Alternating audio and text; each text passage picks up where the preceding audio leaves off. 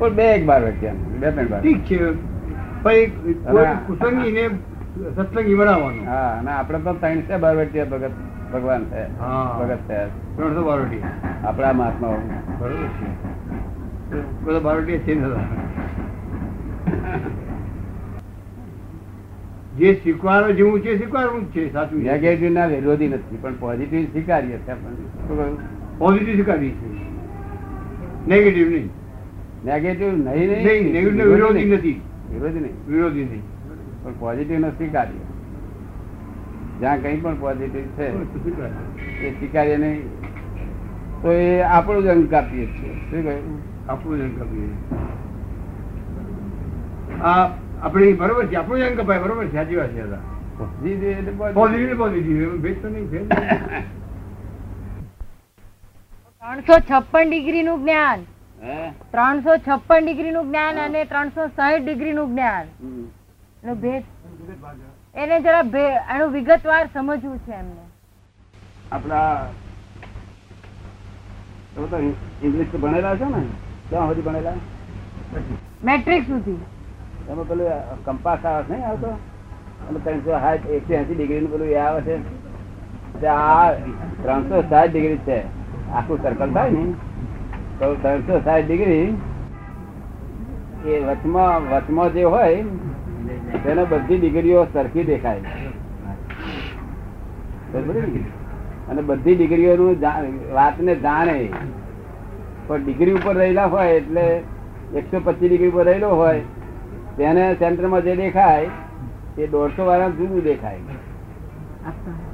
એકસો પચીસ ડિગ્રી વાળો ત્યાં આગળ જુએ આ આ ગોળ છે તો અહીંથી જ સેન્ટરમાં જે જુએ અને આ દોઢસો વાળો જુએ તે જુદું પડે પાણી બસો વાળા જુએ તે જુદું પડે બસો વાળા જુએ તે જુદું પડે આ બધાને એક અભિપ્રાય ના આવે આવે ખરો ત્યાંથી ફરીથી ઉભા થયા. હે અહીંયા વસ્તુ એ- વહી વસ્તુ એક જ જગ્યાએ છે અને દ્રષ્ટિ બધાની જુદી જુદી છે દિશા જુદી જુદી છે હવે અહીં ત્રણસો સાઠ આવ્યો અહીં ત્રણસો સાઠ આવ્યો એટલે સેન્ટરમાં જ જોઈ શકે સેન્ટરમાં જોશે એટલે બધાના અભિપ્રાયને જાણી શકે આ ભાઈ આ બોલે છે એ આ જગ્યાએથી આવું જ સમજે આવું જ દેખાય એને. આ જગ્યાએથી આવું જ દેખાય આ જગ્યાએ આવું દેખાય આ જગ્યાએ આવું દેખાય આ જગ્યાએ આવું દેખાય. એટલે એમને એવું સેન્ટર વાળાને ખબર પડે ખબર પડે ને આ ત્રણસો સાત ડિગ્રી થાય ત્યારે સેન્ટરમાં જાય તમે ત્રણસો છપ્પન ગયા જ છે પણ સેન્ટર નો અનુભવ અમને થઈ ગયો છે સમજવામાં આવી ગયું સેન્ટર સમજ્યું ને જાણવામાં નથી આવ્યું કારણ કે સાત થાય ત્યારે જાણવામાં આવે સમજવામાં આવી ગયું એટલે બધા અમારે કોઈ જોડે મતભેદ ના પડ્યા વર્લ્ડમાં કોઈ જોડે તો સમજો ને આ મતભેદો સાથી છે જુદી જુદી દ્રષ્ટિબિંદુ છે એટલે એ આપણે સમજાયું દ્રષ્ટિબિંદુ બધા જુદા જુદા છે ને જૈનો જૈનો આટલી ડિગ્રી પર છે વૈ- વૈ- વૈષ્ણવ આવી ડિગ્રી પર છે બીજા લોકો મુસ્લિમો આ ડિગ્રી પર છે આ લોકો આ ડિગ્રી પર છે આ લોકો આ ડિગ્રી પર છે. એના મતભેદ છે ને ઝઘડા છે ને બધા વસ્તુ તો એક જ છે ને સેન્ટરમાં બાકી વિતરાગ શું કે છે કે અમે બધાના જ છીએ શું કે છે અમે વેદાંતિના અમે જ છીએ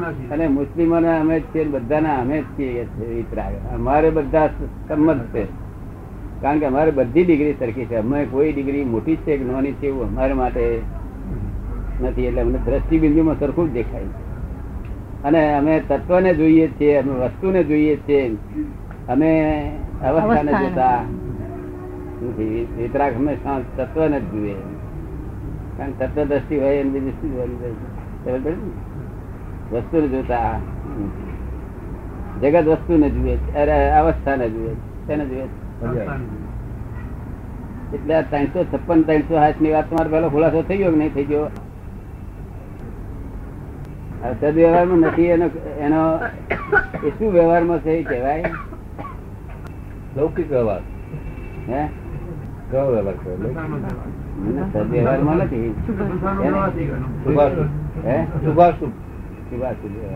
શું કહ્યું શુભાશુભ આપણે તમ તમે આ મહારાજને પૂછો કે સાહેબ તમે સદવ્યવહારમાં નથી તો કે તમે શું વ્યવહારમાં છે એવું કહે શું કહે શુભ રહેવાનું પણ શુભાશુભ ના બોલે તો શુભ વ્યવહાર હંમેશા શુભ વ્યવહાર એટલે શું કે અશુભ હોય જોડે તો જ એ શુભ હોય નહીં તો હોય નહીં હા દંડા દંડ એટલે જો એકલો શુભ કે તો લંગડો કહેવાય હા એટલો તો બોલાય જ. સમજ પડી ને? અશુભ હોવો જોઈએ જોડે હા શું ભલે કાપેલો હોય અડધો શું કહો કાપેલો કોક હોય પ્રવૃત્તિ અડધો હોય પણ તે કઈ અશુભ તો હોય જ. હા. તો તો શું? વખત ઓછું હોય શુભ ઓછું ઓછો હોય અને શુભ વધારે હોય તો શુભ આખો પગ હોય પેલો અડધો પગ હોય પણ દોઢ પગો હોય પણ એ એક પગો લંગડો ના હોય બિલકુલ તો આપણે સમજ્યું ને? એટલે હવે વ્યવહાર ક્યાં જવાનું છે આપણે મોક્ષે જો જવું હોય આપણે મોક્ષે જવું છે કે દેવ જવું છે તો મોક્ષે જવું હોય તો શુદ્ધ વ્યવહાર જોશે શુદ્ધ છે શુદ્ધ વ્યવહાર. સદ વ્યવહાર નહીં ચાલે શુભ નહીં ચાલે મોક્ષે જવું છે તો શુદ્ધ કરશે શુદ્ધ શુદ્ધ વ્યવહાર સદ વ્યવહાર ત્યાં કામ લાગશે નહીં પણ સદ વ્યવહાર શુદ્ધ વ્યવહાર નો કારણ છે કારણ. શું છે કારણ છે એટલે આરાધવા યોગ્ય છે સદ વ્યવહાર તો જ્યાં સુધી શુદ્ધ ના આવે ત્યાં સુધી હે જ્યાં સુધી શુદ્ધ ના આવે ત્યાં સુધી શુદ્ધ હોય.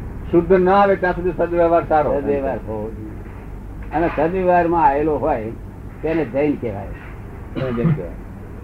અને જ્યાં સુધી લંગડામાં છે ત્યાં સુધી જૈન પણ કહેવાય નહીં. એ તો બધા બધા જ છે લંગડામાં તો સુભાષુ વ્યવહાર બધે everywhere છે ક્યાં ક્યાં બાકી નહીં.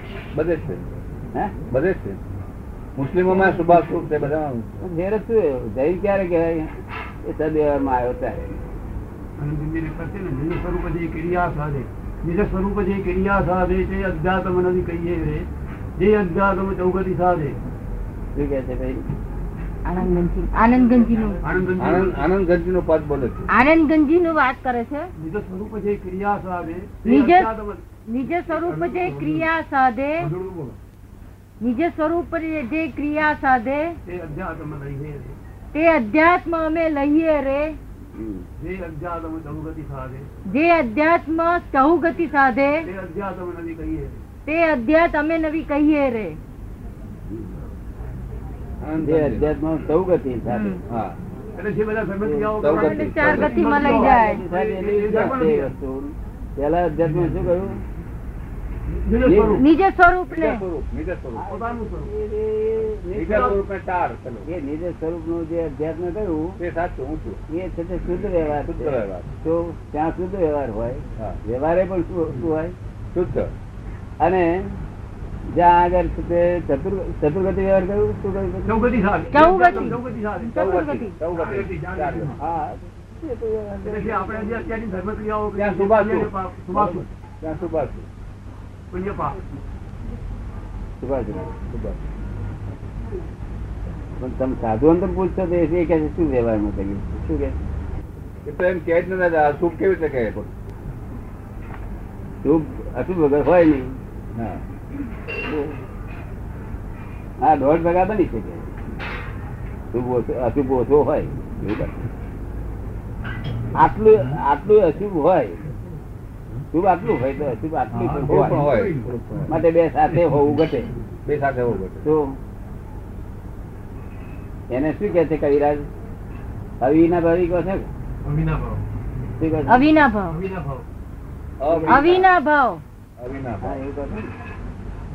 એ શું કે છે કે આ છે તો આ હો- હોય તો જ આ હોય નહીં તો હોય નહીં. અવિનાભાવ. શું? દ્વંદ છે ને, દ્વંદ ધ્વન વધી ગયું. નહીં ધ્વનને ના લેવા દે. અવિના ભાવ એટલે આ એક હોય તો જ આ બીજું હોય ને બેલું ના હોય તો આ ના હોય તો હોવું જ ઘટે જોડે જ. એટલે કોઈથી એમ ના બોલાય કે હું ચૂપ છું તો પછી હોવો જ જોઈએ. એ દયા અને હિંસા એમ એના જેવું થયું ને તો, હે? દાદા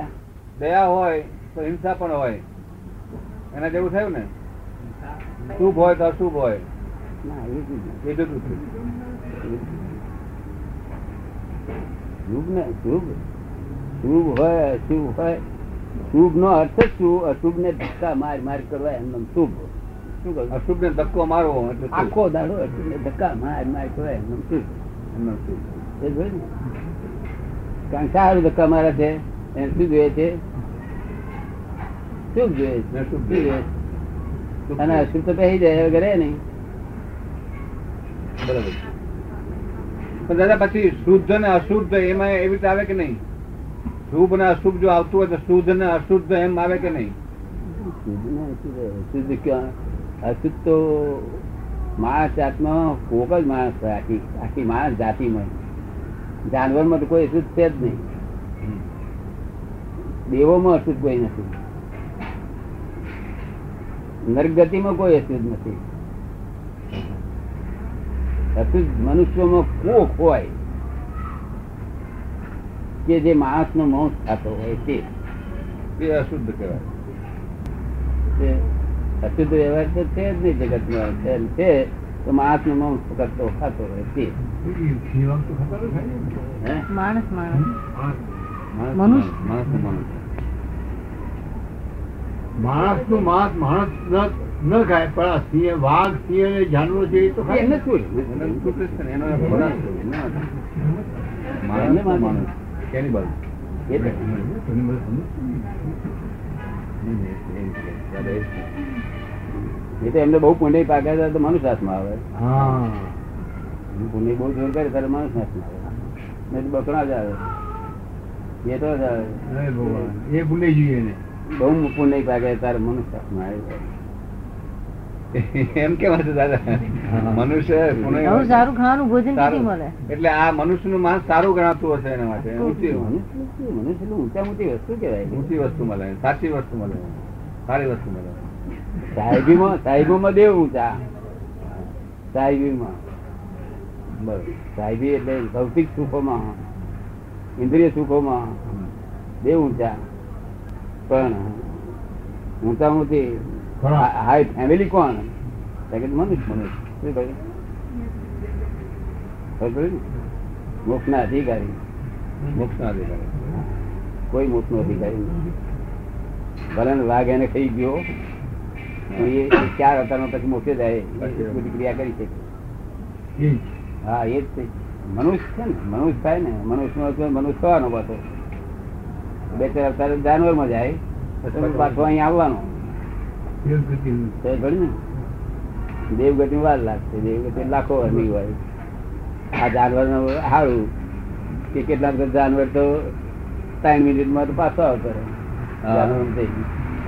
અહીંથી જીવ ગયો મરી ગયો અને જાનવરમાં ગયો ત્રણ મિનિટમાં પાછો આવતો રહે, તો મરી જાય પછી હા દાદા ત્રણ મિનિટમાં. હા બને અરે ત્રણ મિનિટ મિનિટમાં મરે મિનિટમાં હાથ વખત મરે છે એક મિનિટમાં હાથ હાથ વખત જીવ મરે છે નાના નાના એવા જીવો હા. થાય જાનવર ને બીજા સમજાય ને? એટલે આ જાનવરમાં મનુષ્ય જે છે એ બહુ તારે હું કોઈ પાડા વે- પાડામાં જશે એમાં જશે ગાય તો બ- બસો ત્રણસો ત્રણસો પાછો હતો ના પાછો આવશે. શું?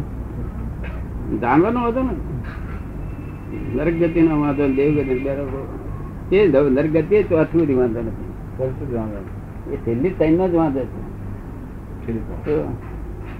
તો હવે શુદ્ધ વ્યવહાર શું શુદ્ધ વ્યવહાર હવે જાણવાનો રહ્યો શુદ્ધ વ્યવહાર તો નિશ્ચય પ્રાપ્ત થયા પછી પ્રતીતિ થયા આત્માની પ્રતીતિ થયા પછી આત્માને પ્રતીતિ લક્ષ્ય અને અનુભવ આ ત્રણ એને જ્યારે થાય ત્યારે પછી જે જે ક્રિયા કરે એ બધી શુદ્ધ વ્યવહાર શું કહ્યું પછી બધું શુદ્ધ જે પછી બધું ક્રિયા શુદ્ધ. કરતો. જે જે જે- જે કે કરે તે શુદ્ધ હા. જે કંઈ કરે છે હા પછી બટાકા ખાતો હોય તો શુદ્ધ વ્યવહાર આત્માની પ્રતિથી થયા પછી જે કંઈ કરે એ બધું શુદ્ધ જે કઈ કરે નહીં કરે નહીં થાય જે એને કરવું પડે હા એને કરવું પડે જે એને- જે એને કરવામાં આવે કરતા પદ હોય જ નહીં પછી જે એને કરવામાં આવે અનુભવ લક્ષને પ્રતિ ઉત્પન્ન થઈ તો પોતાનું કરતા પણ હું છૂટી ગયા પછી ઉત્પન્ન થાય છે. એટલે પોતે કરે પણ કરે કરવા કરવા પણ નથી એને કરવું પડે ફરજિયાત કરવું પડે શું કરે?